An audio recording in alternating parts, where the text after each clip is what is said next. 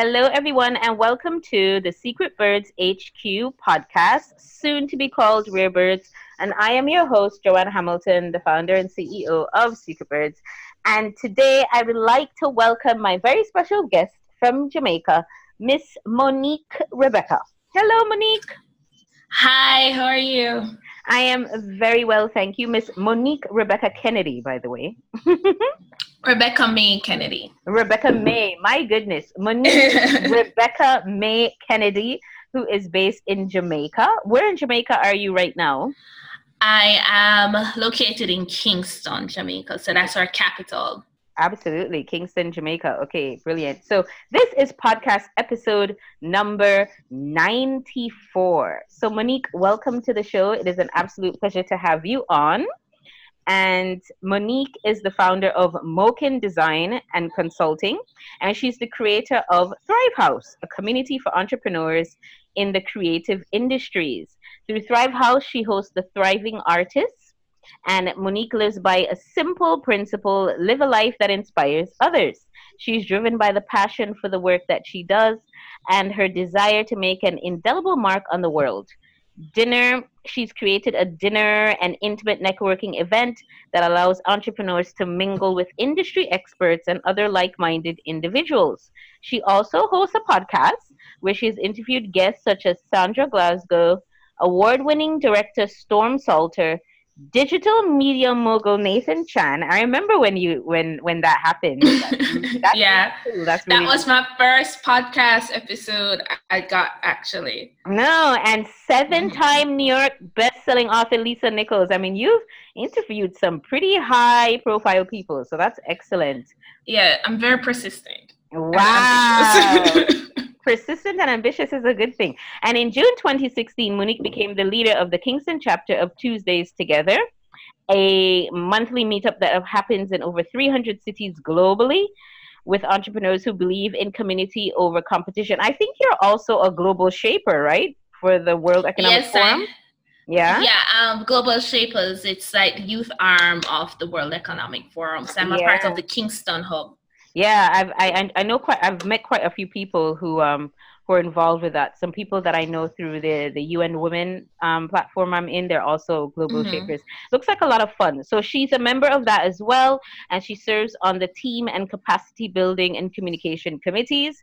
She's also the project lead for the Hub's year long project Li- is it Lifey or Liffy? Life, Lify. Lify, okay, which yeah. was a winner in the Global Shapers Shaping My City's Future Challenge. Monique is a graphic designer. She was trained at the Savannah College of Art and Design, popularly known as SCAD. She has worked with companies such as Barnes and Noble, 20th Century Fox, Digicel Jamaica, American Greetings, and Red Stripe. In February of 2016, she was selected by the Ministry of Science and Technology to be a design consultant at the Kingston Animation Festival. Her journey to entrepreneurship started with her fascination with blogging. Her first blog, Marcology, was awarded Marcology. The, Mar, is it Marcology? Marcology, yes. So MR like Monique Rebecca. Okay, yeah, got that. Yeah. okay, Marcology. My goodness, I can't speak today. Was awarded the best fashion and beauty blog in 2011 Jamaica Blog Awards and birthed the Generation G Empowerment Camp for Girls. She also received Best Lifestyle Blog for her blog Orange Street in the 2014 Caribbean Blog Awards. In 2017, she made her speaking debut at the Women Economic Forum in New Delhi. Yes, I remember that, where she spoke on how to use design to innovate in education. This topic is closely tied to what she believes is her life's mission to make Jamaica a first world country by redesigning the educational system using design thinking principles. Monique, my goodness, you've done a lot, girl. wow, I'm hearing this bio and I was like, wow, but don't feel so bad that you took a year off. No, it's funny because you know lot. people give me their bios and I read it, and then and when I read it, they're like, "That was me." I'm like, "Yeah, that was you." so it's such a pleasure to have you on the podcast, Monique. Welcome to Thank podcast you. episode 94. So we know about, a, a, lot about you and your background and all the different projects you've been involved with and all of that stuff. Mm-hmm. But can you tell us a little bit of about how you arrived at that point um, in, in terms of being an entrepreneur? How did that all happen? Um, well, funny enough, uh, when I was in undergrad, I did not want to be an entrepreneur. It sounded mm. like a lot of stress, mm. a lot of uncertainty. I yeah. just, it was just not something for me. Um, upon leaving college, I got my first, you know, few jobs in. Uh, I think I uh, my first job was in a event planning company where I was a graphic designer. Mm. Um, and then I started freelancing for a bit. And I had this kind of lull where I didn't have a job. I didn't know what I wanted to do. So um, I started working on my blog. My first, my first like official blog that was put out in the world for other people to consume, but I had been writing since I was 12 and blogging maybe since blogging became a thing, which was in probably 2009. But mm. Markology um, was that thing where I, I thought about it as a way of getting people to know me because at the time I, w- I had this crazy idea that I wanted to launch a gift wrapping business where I was gonna like wrap gifts in all of these cool and interesting ways. uh, so Marissa was like, okay, you know, I need to build my personal brand and let people know who I am and they get to like me so that when I launch my my gift wrapping thing, then people like want to use it. So even before like building a personal brand was a thing that's um, where my mind was. I started Markology with that intention that I was going to somehow spin it into a business. Um, fell in love with blogging, realized that one, I didn't have any money to invest in all of these gift wrapping things, mm-hmm. and gift wrap was like paper. To buy the paper was super expensive. I was like, 20 20 mm. 20 i didn't know what i was doing. I was like okay i'm just gonna do this blog see where it goes. In the first four months um, of me launching the blog i won the best fashion and beauty blog in the jamaica blog awards. And i was like oh this could be a thing. And then i started to start brokering partnerships with brands. So the first project i did was with the salvation army where i organized a a clothing drive but because i'm extra couldn't just be a clothing drive so i had it at one of our our major um, Christmas markets. I did a whole thing around it. I got um, I got a friend of mine who was a motion graphics designer to create these really cool motion graphics explaining how the, the clothing drive worked. I got my friend who was a videographer to shoot this really cool video promoting it. Um, I partnered with different fashion designers, local fashion designers, um, to do a raffle. So the thing is, when you came and you brought your clothes, you could enter into the raffle, and when you entered in the raffle, you got a chance to win like a custom piece from one of these designers. Um, so there was like a there was a there was the clothes giving part, but the raffle was like a fundraising part. So you had to pay like maybe like 300 Jamaican dollars to enter the raffle. And then mm. each piece of clothes that you donated gave you another entry in the raffle. So the more you gave, it was the more chances you had to win in this raffle. Mm. So I was on I was on Smile Jamaica talking about it. Like I, I sent out press releases. it was a mm. whole thing. And I was mm. kind of like, I was like, okay, this seems interesting. I continued with the blogging. I continued sort of getting partnerships with different people, different brands, different companies. And that was where I really started to get my feet wet in entrepreneurship. Mm, nice. Yeah. That is quite the story. You know, I will never forget the first time I saw you. Wait a minute. How was I introduced to you? Did I find? I have. I think you phoned me on Twitter. Yeah, it was a while ago too. Like, mm-hmm. oh my mm-hmm. god, it must have been 2015 or 20 2015. Yeah, and it was. Yeah, it was a while back. Yeah, it was. A, oh my god, a while indeed. About three years ago, when I had just yeah. started, I had just started this idea, and I remember seeing a photo of you, and I was like, this girl is dope. Like, she's definitely. Oh a creative. Like you had this really cool haircut, and mm. I think mm. you, there were some pictures of you like in a chair, and there was I was like, you were just cool. Oh yeah, that's Remember? like my, that's my spirit animal. that's when that's when I was doing Orange Street. That was my second blog that I did um, after I sort of outgrew Markology because yeah. it kind of felt very girlish. Yeah, yeah. Um, and it was I loved it because it, it even though it was people call it a fashion and lifestyle blog i actually saw it more as a personal development blog because mm. i used to write about like um my personal development like my um, journey into like losing weight and all of these things i even right. had gotten this this local gym to sponsor me to do a twenty thousand dollar boot camp for free in exchange nice. for like on my blog. Like I, I was doing all of these things, right? And just being like, okay, I'm just gonna ask and see what happens. Yeah, yeah. and sitting in my little room. So yeah. um after Markology was over, um, and I had outgrown it, I started Orange Street with one of my really good friends, and that's where those pictures were from our launch. Because as I say, I'm extra, so we couldn't just launch the blog. We had to. I said, let's launch a blog around um, Saint International Style Week. So I said, all right, this is what we're gonna do. We're going to do full a full four day coverage of Style Week, and we're going to use that as our launch pad for the blog. So we got we partnered with a local um, boutique to style us for all four nights. We um, a local makeup artist to do our makeup, a local photographer to take, and all of this is like for free. So I had to like think about what kind of value I could um, give to them so mm. that we could get all of these things. And then I leveraged the sort of partnerships that I made from my previous blog to kind of sell Saint um, on the, the idea of having us cover cover their style week for social media. So we did, we got backstage passes. We were like walking around like with microphones, interviewing designers. It was like so exciting. And people are like, mm. who are mm. these girls?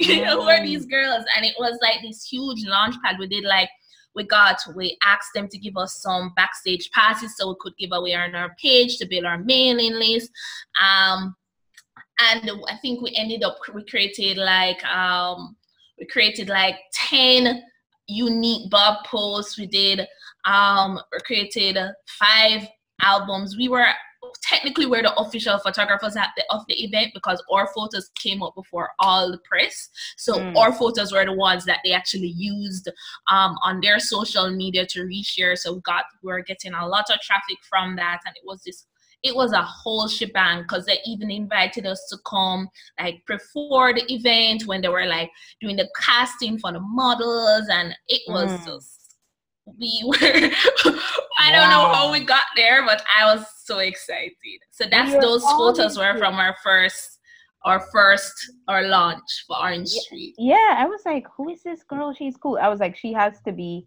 in the creative arts or something. Just the way you look, and mm-hmm. um, you know, like how you presented yourself and everything was mm-hmm. and like, everything like that. I was like, this girl is a creative for sure.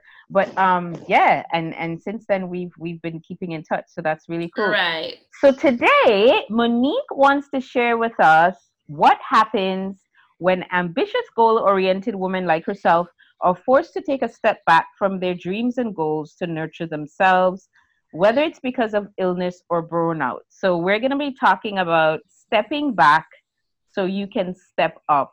And you know what's funny? Podcast episode number 93 that I did with Brim um, Bamber in Toronto was actually about how to prevent burnout.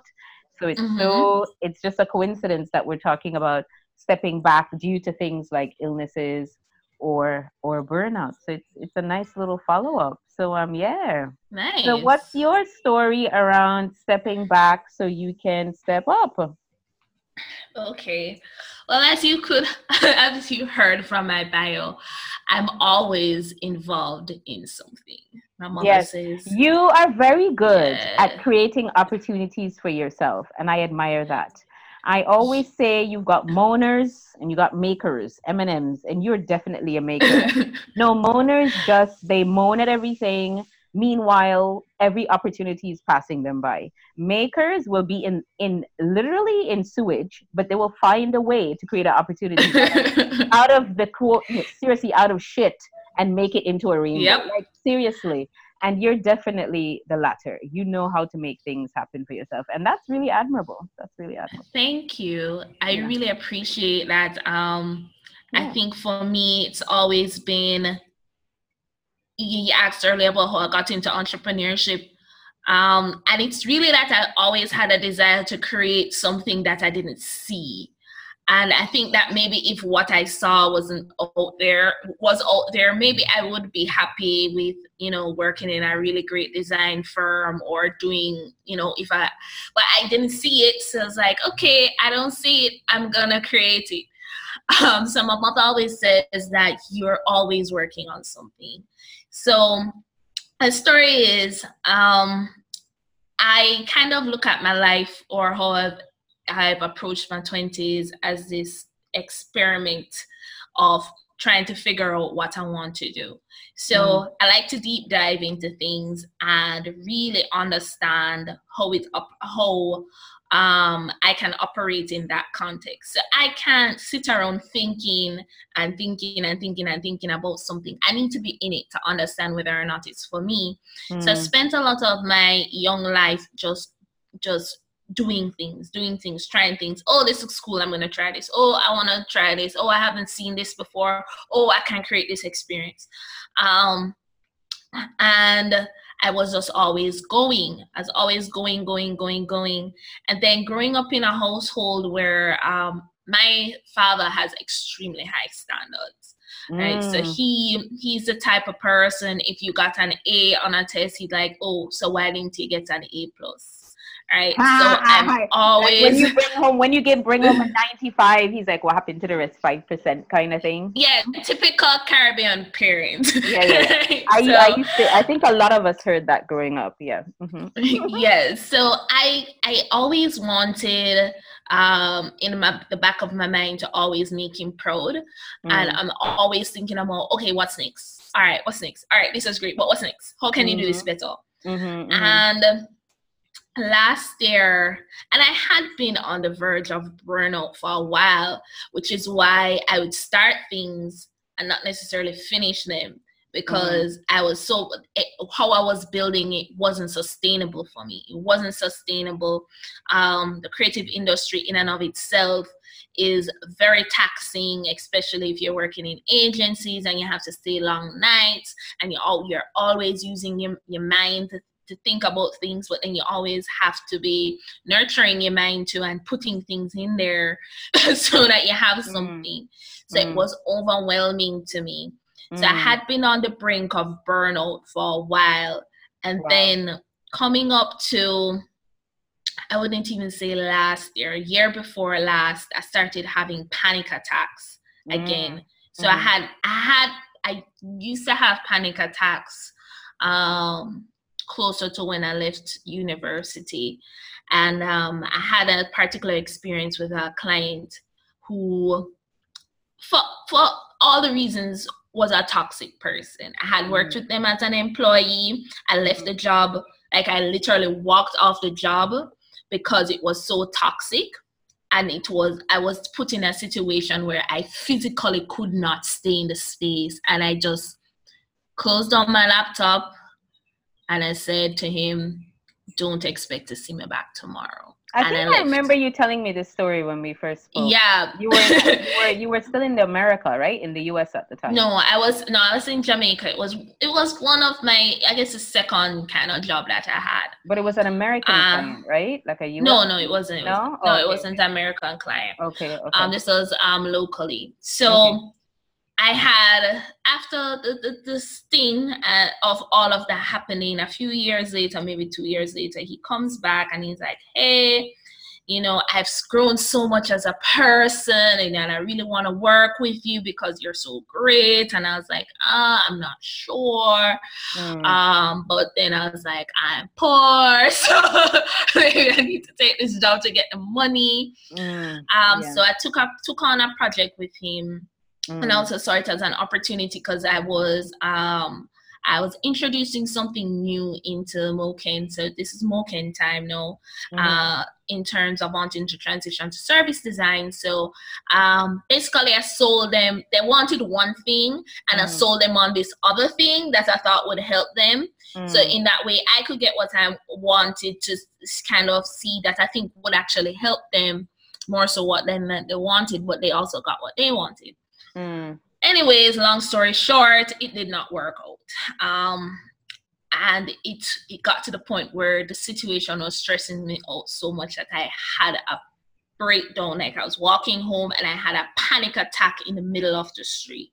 Wow. Um, what was um, that like? Was that sort of like you couldn't breathe and you're you're you you started because i know your chest gets really tight sometimes in panic attacks yeah so when i when i have a panic attack i start feeling like i can't breathe yeah and then yeah. i start having a headache mm. then my hmm. my hands and my feet start tingling and then i start to hyperventilate and mm. i can't like i i i, I, I, I am hyperventilating and then eventually i've depending if someone might come or I might just learn to calm myself. And I've learned to calm myself now and to control my breathing.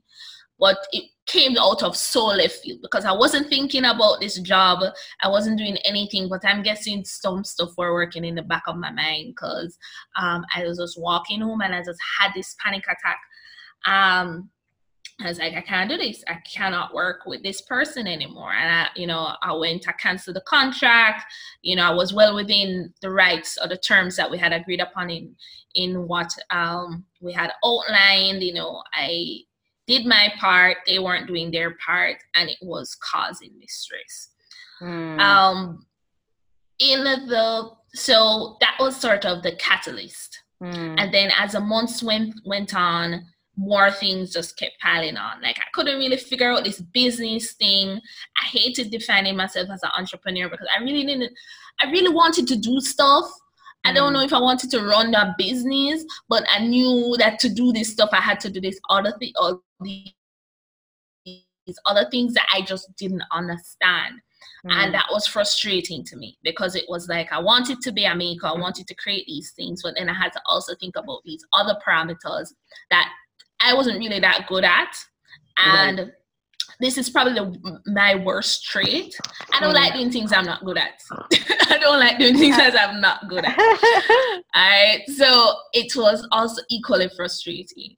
Right. Um. So going into like when you say, but when you say you don't like it, is it because it's too much of a challenge for you, or because you feel like it's you can't master kind, it or or it's not the kind of challenge that i like. Okay i understand. So okay. there and, and maybe it is also there are things that i'm not good at that i really want to get good at. So mm-hmm. i'm interested in learning how to solve those problems and then there are other things that i'm not good at that i don't really want to be good at but i have to be good at. Right. That, yeah. that's just that's stressful for me. Right. Um it's just frustrating because I'm an overachiever. Mm. And I'm hmm. always achieving things and I'm always good at things. So mm. when hmm. I'm not good at something, it's frustrating, which I, I'll think, go back to say it's probably my worst trait. do you think overachievers are more susceptible or more likely to suffer from things like bone burnout, a fatigue? Yes, of um, course. Even and and and even in some instances, like um you know, comparison disease because you're so you want to do mm-hmm. well all the time that if you look at somebody else and they're doing well like you feel like okay i gotta do well too. You know what i mean? Yeah it is. I i wholly agree with that. I wholly yeah. agree with that. Yeah. and i was held hostage by my perfectionism. Absolutely. And yeah i, I remember i met Regina from when we went to India. Um, yeah. I met her and she became a kind of personal development mentor. Mm-hmm. And one mm-hmm. of the things she had me to do was to write a breakup letter to perfectionism. Wow. And that was really that was really emotional for me. That's powerful. Um, That's powerful. Yeah, it, it was powerful um, to really sort of lay myself bare and realized that I was hindering myself and even damaging myself by creating these standards that mm-hmm. um, that I needed to fulfill, not because of my personal wants, but because of what I thought I should be doing. Mm. So, in all of this, maybe last year, I realized that it wasn't just the panic attacks, it wasn't just the burnout, it wasn't just feeling overwhelmed and anxiety. There was also something else going on. Mm. So, I I started noticing like how I was handling things emotionally. Mm-hmm. I didn't think that I was how I was how I, my emotional reactions to things were necessarily I don't want to say logical, mm. but they weren't they were disproportionate to what was happening. Mm. Um and I started noticing patterns of those like where I would get really angry suddenly or I'd get really annoyed or I'd get mm-hmm. really sad and I couldn't get out of bed and mm-hmm. I started noticing that it was I, I, was getting into these kind of really deep states of depression like really like I would just there were days I didn't want to get out of bed I didn't want to do anything and you know you know I know that okay I'm struggling with this business thing and it's not really working out. But then I was also um I've also dealt with things like this before and it has never affected me in this way. Mm-hmm. You know, I am very solution oriented. So if mm-hmm. I have mm-hmm. a problem, I'm not going to be like, oh, this happening to me, blah, blah, blah. I want to know what's happening and I want to create a solution because I don't like suffering. Mm-hmm. I don't like to suffer. So started noticing that and I mentioned it to my therapist and I said to her, I really notice, especially around um, the time, my time of the month, that these things are happening. Mm. And I feel like I'm, I, I, told her, I feel like I am going crazy. Mm. I feel like I'm a different person. Mm-hmm. I feel mm-hmm. there's one Monique over here and then another Monique over there. And mm. I don't like it. So that's the first time she had said to me that she thought that maybe I had PMDD, which is premenstrual dysphoric disorder. Okay. And what PMDD is, um, it manifests itself in, in, different women in different ways. For me, um, or like typically, you once your body is sensitive to the hormonal changes that happen after you ovulate. Okay. So it's not that the hormones have changed; it's that you're more sensitive to it and mm. this happens you ovulate typically two weeks before your period starts yeah so i um i would notice phase, um i would notice uh women will often experience depression mm-hmm. the, um, anxiety insomnia hypersomnia I mean, as women, as women, we've got this four week cycle. We're a different woman every week. I mean, yes, like we are a different woman every week. We are like in your menstrual phase, you're a different woman to your luteal phase, to your ovulation mm-hmm. Like we are different. Like people, that's that's where all of the stereotypes about how oh we're crazy, this and that. No, it's just our yeah. hormone levels are different every week, and we really are a different person because of it and you have to learn like you, we are like we are constantly adjusting we're constantly adjusting to the change it's not like um you wake up this morning and the morning routine that you had yesterday works do I work this morning because guess what? No, you have anxiety. So no, maybe you used to meditate for 15 minutes, you have to go meditate for 20 minutes. Or you used to wake up at five o'clock. No, you have no during this time because you're extra tired, you have to wake up at six o'clock and work yeah. later. It's this, yeah. it's a whole thing. It is it's a, a whole thing. It is a thing, and, um, and it and it's crazy. And you know, you said you made such mm-hmm. a good point that we have to adjust, and that's the truth. Imagine having to adjust every week to your body going into just different stages. you know? Mm-hmm. Yeah. yeah. It's intense. It's intense. And it's it's also I noticed so I have a different level of focus depending on the time of month it is. So oh, there are some months, one, one, some weeks where it's better for me for to do projects, and other weeks when it's not. Of course. So yeah. upon getting this diagnosis, um, I, I just kind of when I made the decision that I needed to just focus on this thing because it was ruining everything yeah. and it was taking over my life. Yeah. I'm a doc, I'm a, a therapist wanted to put me on medication because of the severity of it, but I didn't want to go on medication. So mm. I started focusing on how I was eating and how I was exercising and all of these things. But it was a lot of work. And the thing mm. about it is that it's all great and dandy to exercise because it helps with depression. But it's really hard when you can't get out of bed to exercise because you're depressed. Mm. you know so, so it was your, this your, vicious in cycle your, in your case it was actual like clinical depression or was it the yeah okay okay it, it was it was it was um it was severe enough for me to need medication which i eventually had to go on okay um i had okay. to go on antidepressants and anti-anxiety um, medications 15% of women with pmdd attempt suicide Oh wow! So and not, is that and is that because not, your hormonal levels are so out of whack? Is it a hormone like a chemical actual imbalance? No, it's not an imbalance. It's a sensitivity. So right. we're more sensitive to the changes. So and tell I, me what it's called again. What's the what is it called? The the disorder? Premenstrual dysphoric disorder premenstrual dysphoric disorder. disorder. Wow, mm-hmm. learned something new today.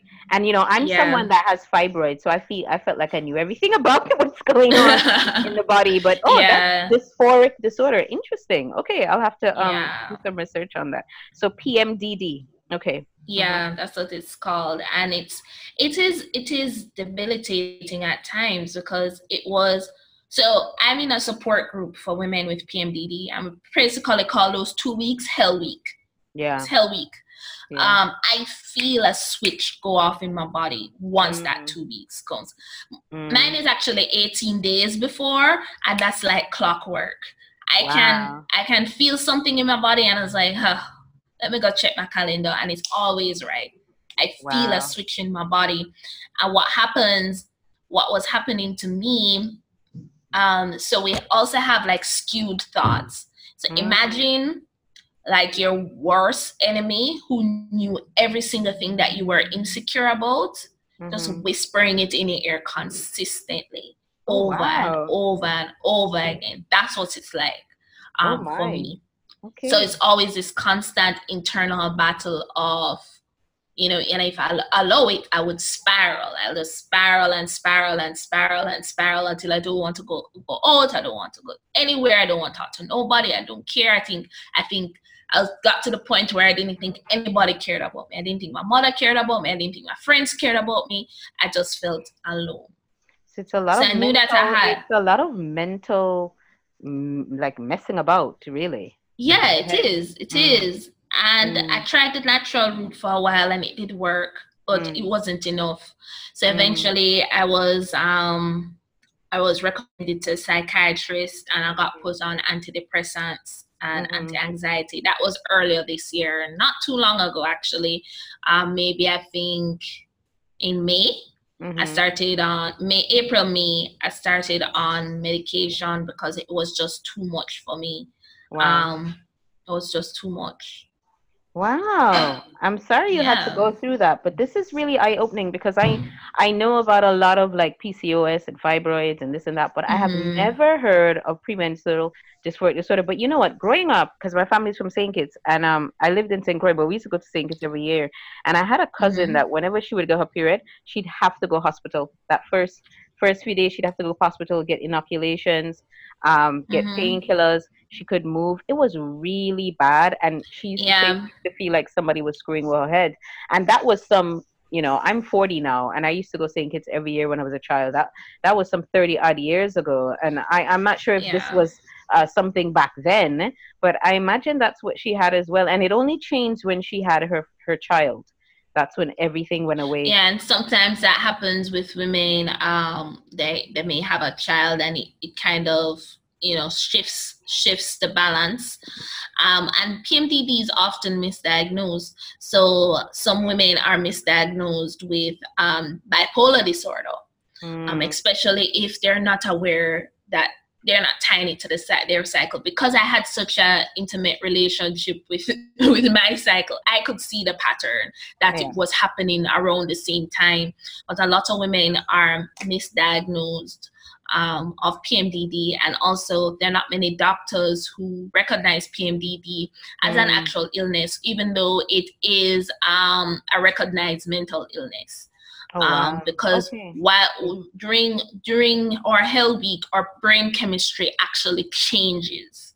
Mm. Like you talk about being a different person, our brain ch- chemistry changes during yeah. that time. So we're we are an- another person, and yeah. it um I hear I've seen women in the a support group talk about how hard it is to have relationships, you know, you know, how difficult it is to operate with their partner and things like that. I guess you've, you've got to um, inform your partner of, of what, what it's like. I feel like every woman who is in touch with her body needs to let her partner know listen there are four stages to my period and this is what i'm like when i'm like this and no seriously because they're gonna think you're crazy you know yeah they're gonna think is. you're crazy and i think there's that too but i also kind of battled with um, so I, I i was i have a book called pmdd on relationships and one of the things i talk about is that yeah during hell week you're cranky and you're this and you're that you're that but that's not an excuse to like be abusive to your partner or to of be doing this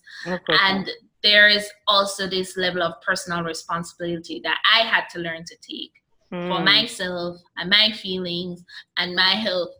And um, at the time, um, I was in a relationship, mm. and it, that was something that was really difficult, really mm. difficult to navigate the relationship. Because it takes a certain kind of guy. It takes a certain kind of guy. Yeah, to, it does. To be patient and, it, and be in a relationship like with someone who who's got such like extremities in their life yeah sure. and mm-hmm. somewhat detached too at times to know that okay mm. um monique is going through this i am just gonna go elsewhere for now right or i'm just not gonna take this thing that she says personally but for me mm. you know it's a lot of work because i have to I have to know when I need to step back. I couldn't just like lash out because I was feeling this thing. I just had to know that, you know, if I couldn't really engage with you, I have to say, boy, I just need some space. you know. I just mm-hmm. need some space. I really cannot, I cannot interact with you right now. I cannot have this argument. And I had to know my triggers. Arguments were a big emotional trigger for me. I mm. I could not get into an argument during this time because it's one like there are times when I felt like I was dying because of how emotional I was. I felt like the world was gonna end. and I just didn't like feeling like that. Oh wow. Um and it's it was this year has been very big for me in terms of taking a lot of personal responsibility and just learning how to take care of myself yeah. too. Yeah. You know? So Do that's why everything like, else had to go. yeah, of course. Do you feel like there are a lot of women who are going through what you're going through, but they think it's just normal PMS and they don't realize they actually have a problem, like a mental, like, you know, problem that could that could be, you know, treated with medication and so on? Yes, I um a lot of women think it's PMS. Um a lot of doctors PMS would tell women PMS itself is is apparently not normal. Like apparently if we're if our bodies are in total sync, we're not even supposed to experience PMS. Yeah, uh, mm-hmm. uh, yeah, because of the diet and the exercise, it's not mm-hmm. not um you shouldn't have to. Because I know I know when months when I'm eating crap oh, what's yeah. gonna happen. Or, or drinking, drinking too much coffee, not getting enough sleep. Uh-huh. Like yeah, you, I know what's gonna know. happen around that time. You know, you gotta know I your know. body. You've gotta know your body. Right. Mm-hmm. So yeah, I think there are a lot of women who have it, and the thing what the challenge is there's not a lot of research on PMDD, as well as as I said before, not a lot of doctors recognize it as an actual illness. So you're going to say, "Oh, doc, I'm feeling this, this, this." Oh, it's just PMS, but it's not PMS because PMS does not come with suicidal thoughts. That's not normal. Mm, um, that's deep. Uh, that is deep. Yeah, that that's not normal. That's a whole other. That's a whole other ball game. You know. Yeah firstly, I want to thank you for for sharing this this with us because there are a lot of people who may not even know about this disorder. So if you believe you've got these symptoms, please, please, please go in and and you know see someone. Whether it's a you don't have to go to a doctor. We've got so many health coaches out there these days mm-hmm. that specialize in these things. Talk to someone, share share your experience with someone. But secondly, I know we're talking about stepping stepping up to well stepping back to step up, but I want to talk a little bit about the modern woman. I call it modern woman's curse because I think modern women, this is how we are. You know, we're very, we're go getters and we're ambitious and we've got a lot of amazing things going on for ourselves. And sometimes, like you said, someone like yourself, overachievers. But that has mm-hmm. its downsides as well. And I don't think we talk about the downsides enough. The fact that this overly ambitious, um, driven, um, overachiever is also someone who has very low points.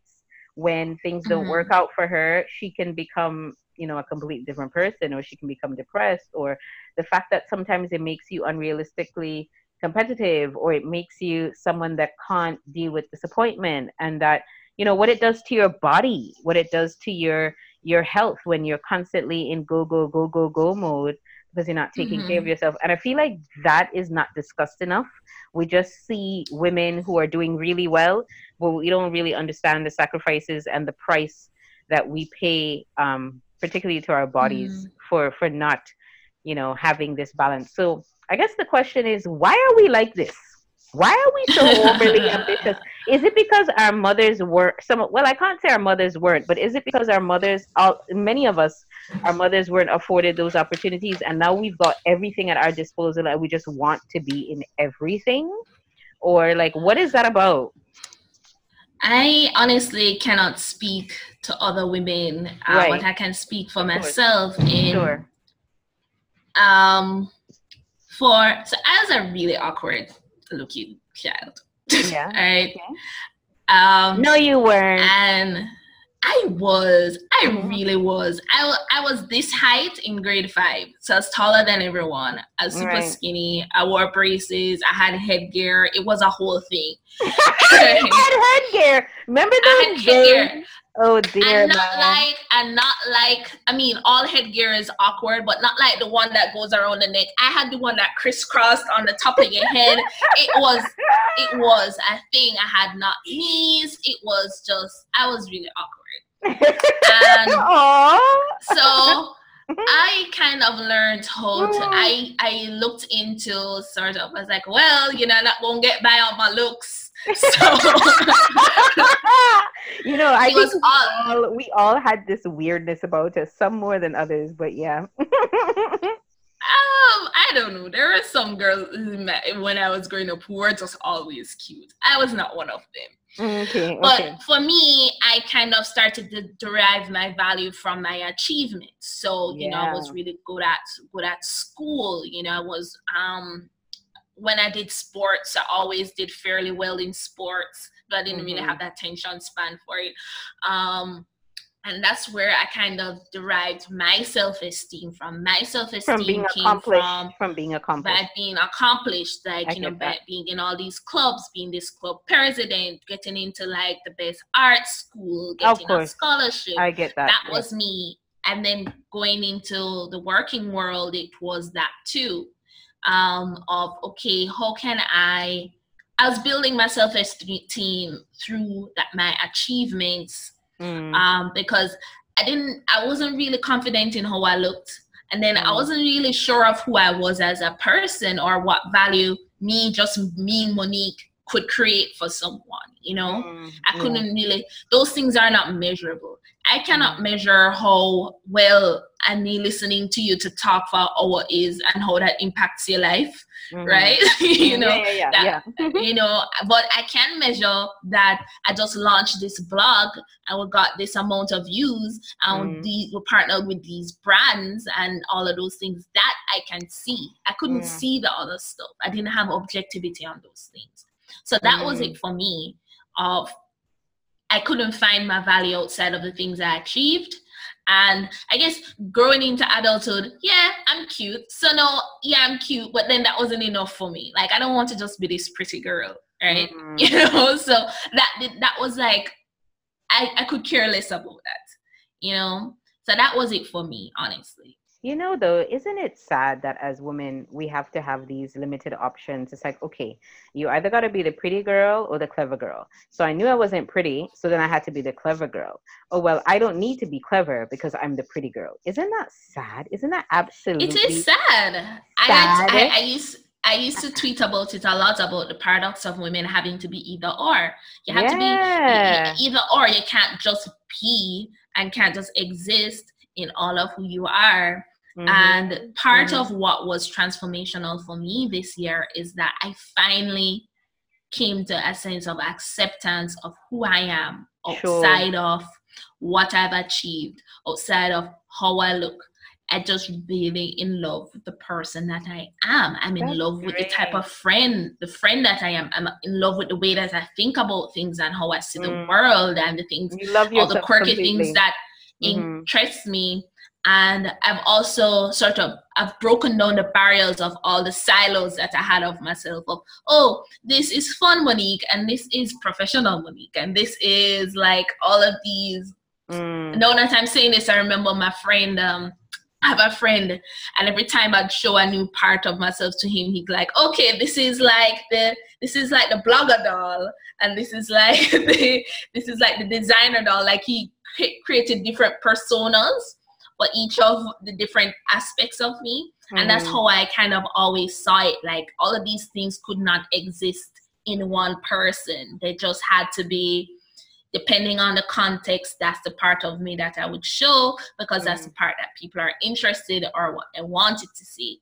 Mm-hmm. And now and this is like i'm telling you having this conversation with me at the most most opportune time because i tell you this this acceptance of the amalgamation of who, who I am as a woman mm-hmm. literally has just happened in the last two months. Wow. Like this this sort of feeling, this feeling of wholeness of not feeling like I had to be either or, you know. That, mm-hmm. yeah, I am super smart, right? I'm also mm. really creative.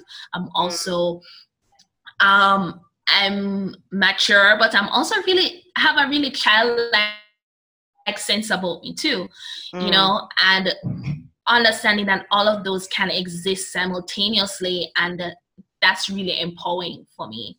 And i hope a lot of other women can find that as well. But it's hard because and it is for the media. The media is, does this to everybody. Mm-hmm. the media does it for everybody of um, how they portray women in shows of it's very one dimensional or two dimensional and i get i get why it is um, a tool a device for storytelling. It mm-hmm. makes it a lot easier to drive a story along um, when you don't have very complex characters. We only have an hour and a half two hours to tell this story. Can't go a deep dive into this person mm. you know? But it also makes you when you don't have objectivity on yourself, it makes it hard to sort of see where someone like you could possibly fit in. And then the mm. societal pressure of mm. what it is, what it takes for a woman to be like quote unquote chosen by a man. You know, mm. oh, you need to be you need to be this or you need to be that or men like women like this and men like women like that and I'm just like we're so okay. over it. We're so over okay, it. well, I'm just going to be myself because I can't bother with all of these mental gymnastics. and, and, that's, you know, that's precisely what it is. But, you know, I've met mm-hmm. so many women over the years, and I mean, myself included. I'm not talking like I'm not a part of this because I am. Mm-hmm. said, you know, like, when I was younger, there was a point where I knew I wasn't the pretty girl, so I had to be the clever girl, or I had to be mm. the girl that was good at track, or the girl that was good at swimming, because that's where I got all the attention. Or you know, mm-hmm. um, things like I had a lot of problems, so I would bury myself in books, and books became my mm. escape. I mean, I've had young girls tell me that they wanted to commit suicide, but that mm. um, you know, somewhere along the line they realized okay i'm not going to do it but i'm going to bear i'm going to find comfort in in my books and these women have gone off to achieve i mean tremendous things like unprecedented things but it's mm-hmm. the mental damage that you inflict upon yourself along the way it's just so heartbreaking you know it really is yeah It really is. It is. And I think like what you said is that when you're ambitious and when you're goal oriented and then you're forced to take a step back because maybe you've been diagnosed with cancer or you know um, uh, depression or anxiety or or whatever the case may be whatever it is or you you know you you were pregnant you had a miscarriage or you you have really bad fibroids or you need a hysterectomy. There's all these things that happen that happen to women and you have to step back. I think that or burnout. Um, i think that forces you to really reassess your life and your goals and exactly what it is it that you're trying to achieve and what you want to do. Yeah, I agree. Mm. So how has how have how has your experience and everything you've gone through forced you to to make some changes and what kinds of changes have you made if if any? Oh wow. I feel like I'm a completely different like I feel like I'm a completely different person now. Yeah. That I was even at the beginning of the year. Um, mm. Um, some of the changes that I had to make is that so one, the biggest change was basically stopping everything. So the only thing that I had on my plate was really work, my you know, my job. So I even made the decision to get a full time job so that I wouldn't have to worry about um worry about you know, how am I gonna pay bills and things like that, and also to help me support um, my therapy and things like that, that I would have to feel stressed out about that. Mm. So that hmm. was one big, that was kind of my anchor of, all right, I have a steady income, I have a steady job. Um, so that was step one step two, I had to really start making a lot more conscious decisions about what I put in my body and what I did with my body. So, um, incorporating exercise, which I had to pause when I started a new medication because of how it was, my, my, my body took a while to adjust to it. Mm. And then I was on this whole boat of traveling after that, and then I got back, and it was just a whole thing. Mm. So, but you know, being and staying active, eating better quality food, um, infusing things in my life that actually really bring me a lot of joy. Like, you know, um, I, I really love reading. Mm. Um, and it wasn't something that I wasn't, I was doing a lot. Uh, I really love writing and listening to music and dancing. I love dancing. Like, I'm mm. always dancing. Mm-hmm. And just finding ways to sort of make make myself feel more comfortable.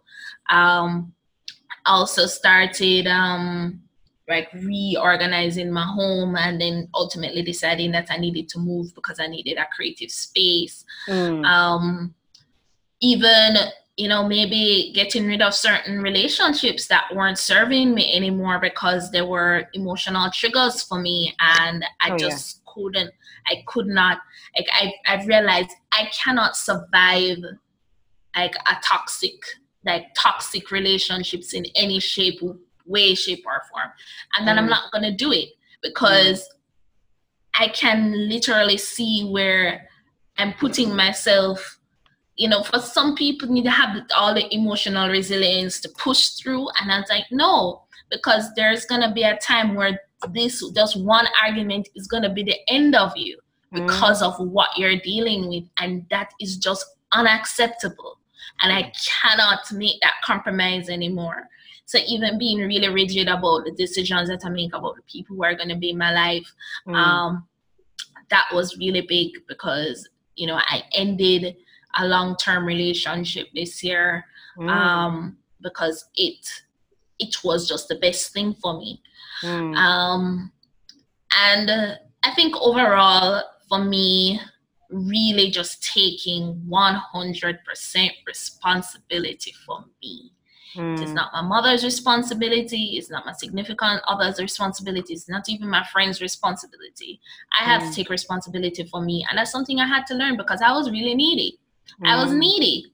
Mm. you know and i mm. expected everybody to come in and save me and swoop in and feel sorry for me and do all of these things and not to say that my friends and my family aren't there to support me but I have to support myself because there are times when everybody have things to do and nobody's mm. coming to save Monique. Mm. And Monique has to know what she has to do to to um to save herself. So you know, make it a rule. Um, any morning that I wake up being extremely down and depressed, mm-hmm. I make mm-hmm. it a rule to leave the house for that day. Wow. If it's a weekend, I'll go for breakfast or I'll go to the park. If it's a weekday, I'll go to a cafe and work. And it always makes me feel better. At mm-hmm. the very least, I know I'm not going to be sulking in public and I'm not going to be lying in bed. Mm-hmm. so mm-hmm. even mm-hmm. learning ways that I can nurture myself when maybe there isn't anybody there to nurture me. Yeah. Um, which is lonely at times. You know, sometimes you just want somebody to be like, hey, I'm going to do this thing for you. But it's not reality and I have to exist in reality. Um, so that's really um, a lot of the things and filtering filtering my decisions in mm-hmm. filtering what I decide to do with my life mm-hmm. based on fundamentally how it's going to impact me. Mm-hmm. And I think lastly, understanding my cycles and understanding where where where I am at and what I need to do. So I spend a lot of time in the weeks that I'm really up, mm-hmm. kind of cramming everything in. So in the weeks that I'm down, if I have to do the bare, bare minimum, at least I can do the bare minimum and I'll still be okay in terms of meeting my objectives for work and these things. Because again, it's the reality, right? The work yeah. is still there. I still have a job. I'm still employed to do something and I still have to get it done. Mm. And um, I've learned to communicate to my boss about you know times when it's really just difficult for me. Like I think it was maybe last week I took a day off, half day off because I was feeling really anxious. Yeah. Um. Um. Yeah. Um, I think for women, when we get our cycles down, got it, get it on mm-hmm. lock. it really transforms our lives. I mean, I mm-hmm. remember going through my 20s and most oh and up early 30s not understanding my body cycle, but as soon as I understood that and I went through this whole process where I had like health coaches and acupuncturists and like this whole crew mm-hmm. of people helping me sort my like hormonal health out I realized how mm-hmm. ignorant I was about my hormonal health, my uterus, like just my reproductive system. You know, outside yeah. of the scientific stuff you learn in school, I realized how ignorant I was. And I also realized how empowering it, it, it is to know your cycle and un- really understand not just the scientific stuff happening in your body, but the emotional stuff and the mental stuff. And, you know, I know like there's I I know my body to the T. I know exactly what cycle phase I'm in. I know exactly what I can do. I know what I can't do. I know what I can eat. I know I can't do this exercise. And it's like completely changed my life. And I think it's that's so key. Yeah, it's, it's so important. And like yeah. it's something that is so much a part of you that you have to master. You have to know your body. You have to know to tell people, listen, I cannot right now because I'm having a low day and mm-hmm. this is mm-hmm. annoying me. It's not your fault, mm-hmm. but I need to take a step back. And I have to, I had to learn a lot to communicate, communicate what's happening, communicate, yeah, and, and communicate to people. Mm. And communicate to people how they can support me in a moment, even if that means that I'm just not going to be on WhatsApp for this week. Mm, and that's you know? okay. So, Monique, yeah. how would you define, uh, you know, the title of, of this podcast is Stepping Back So You Can Step Up. And I'm curious, how would you define stepping up and how would you define stepping back? Um, I think stepping back is cutting away everything that um, is a distraction to you. Mm. Anything that is distracting you from exactly what you're trying to achieve. So my mm. step back was anything that didn't feed into my health or anything that was going to make my health situation worse. Mm-hmm. Worse, I need to step away from it. Mm. Um, stepping up is where I am now. Of all right, I feel really good in my body. I feel like I've mastered it. I feel like I have the right tools. Now it is what can I, what will I do with it? What, um, how am I going to use this new renewed energy, this new knowledge these new set of priorities and values to craft the life that I want moving forward. So this doesn't happen again. That I don't have to take another year off to step back because I'm overwhelmed or you know my body is out of whack. Um, and I think stepping up is defining what success means to you for you and mm. not for anybody else. Mm. You know, and not for the yeah. shoulds of the world, the life, you know, in life but for what you want and what works for you. And maybe just stepping up into your true self the person you're meant to be and not the person you yeah. you know you're like in your case your your dad who you always wanted to meet his expectations or your friends or whatever else but just accepting you and stepping up into into who you are supposed to be. Yeah stepping yeah, up and stepping back stepping back. It's so you know we all we all got to step back sometimes. Stepping back is very healthy because just like in nature nothing blossoms 24 you know 24 7 nothing blossoms 365 days a year. Nothing nothing in this life. So why do we think mm-hmm. that we should too as well? You know we all have to take time away to to do what we need to do. And it, sometimes it's not necessarily because you're sick or you're ill or whatever but your your your your intuition just says I need to step back a bit. I need some rest. And you know, sometimes when you step back, it's good because you allow other people to shine, which is a good thing too. Like if you're in a space with a lot of other people, sometimes you mm-hmm. step back, you give somebody else an opportunity to shine. And then when you come back, it's like, you know, giving other people opportunities to be in in the front as well. I think that's really important. But that's a whole other conversation. Yeah. I agree. I agree. Um, like what you said about allowing yourself to be who you are. Um, as having a conversation over the weekend about holding yourself hostage to the vision that you have of who you think you should be, mm. and not really seeing who you actually are. Mm. And sometimes seeing who you actually are can open up the kind of open up um, something even bigger for yourself that you never thought because you were holding yourself to this other vision that someone put on you. Absolutely. And sometimes, if you've been living in that vision for so long, you may not even rec- you know not know who you are. You may not recognize that you that you're not being your true self because you've been living a life for so long. That happens a lot as well. That's a big thing that happens a lot. Yeah. So, what uh, final words would you like to share with our listeners about this topic in your experience? Um, our listeners are all, of course, early stage female entrepreneurs and economy. So, what would you like to share with them? Um, final words. Yeah. Um, I think it is important for you, if you haven't already, to get an intimate knowledge of your body. Mm. Um, and understand what that is like and continue to um, experiment and see what works for you and always kind of have an ear of what's happening and adjusting. So for me, like I know what foods make me feel sick. Mm. Maybe the doctor might have, have told me, but I I'm so in tune with my body that I understand it. Um, and I think in terms of being an overachiever, Mm. it would do you great because it was extremely freeing for me, mm. but still something I struggle with of releasing perfectionism and not allowing yourself to define your success through the lens of what you think you should be doing, but what you actually want to do and what's in line with the life that you want to design for yourself. Yeah. I did a podcast on that with um with Adana, who's based in Trinidad, mm-hmm. and it was about all about releasing perfectionism and how that holds us back. And I think again that's a big problem for us modern women. I say modern women because I mean like you know Generation Y, millennials, etc., etc. I think we're all kind of a bit um so we're just going, going, going, going, going, and we don't always take the time to just be. So yes. Yeah. Hmm. Wonderful. and infuse mm. infuse joy into your life that's something i've been working on finding little pockets of joy that i can infuse in my life so i've started going taking myself out to breakfast on weekends because I really like it and mm. it makes mm. me feel nice. Mm. Um, and I've, I've, been going to the park a lot more lately because I like being outdoors. Being in nature so find, is so replenishing. Yeah. I find it very replenishing. Yeah. Yeah.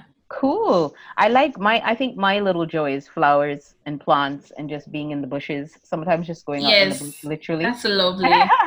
and you know, growing up in the Caribbean, just going to the beach and just sitting there or sitting in the rocks or whatever, the rainforest, whatever it is, that feels to me that that's joyous. It just feels nice. Yeah. It feels yeah. it feels renewed for sure. So thank you for those parting words. So Monique, where can we find you? Where where are your what's your website? Where's your sort of um you know, if you're on social media or an email address if someone wanted to contact you? Um, okay, so you can find me on um, social everywhere as She's Monique. Mm-hmm. Um, S H E S Monique. That's my handle on everything. Um, Twitter, Instagram. Uh, I think it's even on LinkedIn. okay. Um, I don't have I don't have a website. Um, also, I wanted if anyone may think that they suffer from PMDD, they can also check out this blog called The Vicious Cycle. Mm-hmm. Um, it's of women who share their stories of PMDD and things like that. And there's another, there is a Gia Allemand. I'll have to send you this, Joanne, so you yeah. can put it in the show notes. Um, Gia Allemand, they have they have a lot of resources on PMDD and stuff like that. Yes, please do because um, you know that's why I love podcasting because I learned so much. I never knew mm. about this at all, and um, wow, we learn something new every day. So thank you, thank you so much. You're welcome. I'm so happy to share because I know, um, you know, I I take it for granted that I'm the type of person who's always researching and reading and looking into things, mm. and I always want to know what's going on with my body. Right. Um, but sometimes things might be happening and you're not aware of it. And mm. these resources have been like invaluable to me sure. in terms of figuring it out. No that's great. That's absolutely great. Mm-hmm. and is there anything that we can give to you? Is there anything that we can help you with or anything that you are looking for I'm not currently looking for anything. Um, I'm always open to be meeting new people and okay. interacting. Um, but yeah, I'm just here in the world, designing the life that I love. Oh my God, I love that. Designing the life that you love. Well, that is great. Well, I want you to um to just thank you so much for sharing your story. Um, this was quite a powerful story that you shared. And I think there are people out there who didn't even know this about you. Yeah, uh, um, I'm happy. Thank you so much for inviting me. It was great sharing, um, practicing that too.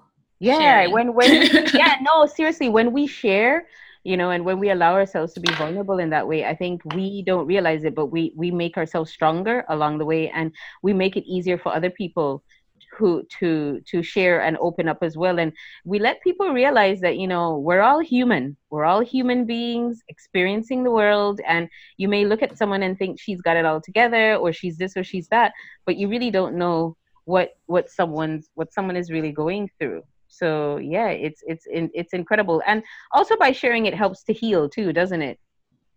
Yeah it does it does. Um i am a talker and a writer so how i process what i'm going through is a lot through talking and writing. I'll always feel kind of insecure that my friends might think i talk too much but that's how i that's how i process things. So. yeah yeah. no we're we're different people like people are different. Some people are internalized some people gotta let it out. You know everyone's different and i i don't think we should feel bad for being who we are and the people that love us and accept us unconditionally won't have a problem with it either. So you know continue continue being yourself. I think it's um i think it's it's great to be able to talk things out because a lot of people don't talk and and that just leads to another set of of problems. So i appreciate you. Thank you so much for for speaking to me for speaking up for speaking out for sharing. And it's nice to know that there there are people out there who who can who can live with these things. And i'm really excited to see what you're going to do next Okay, yes, I'm really excited too. I've already started the planning and trying not to overwhelm myself with trying to do too much. yeah, yeah. I know, and and that's the thing. It's constantly keeping yourself in check. Like, okay, I'm very enthusiastic, and I know I want to do this, but I've got to do it in in stages because you you know you can get really excited about what you want to do, but you got to tell yourself, I got to spend time, you know, alone or with friends, or it, try to maintain that harmony, right? Yeah. Absolutely. Okay. Perfect. Okay. So, Monique, thank you so much for being on the podcast. It was a pleasure to have you on board. And uh, for for the rare ones listening in. I hope Monique's story has inspired you in some way.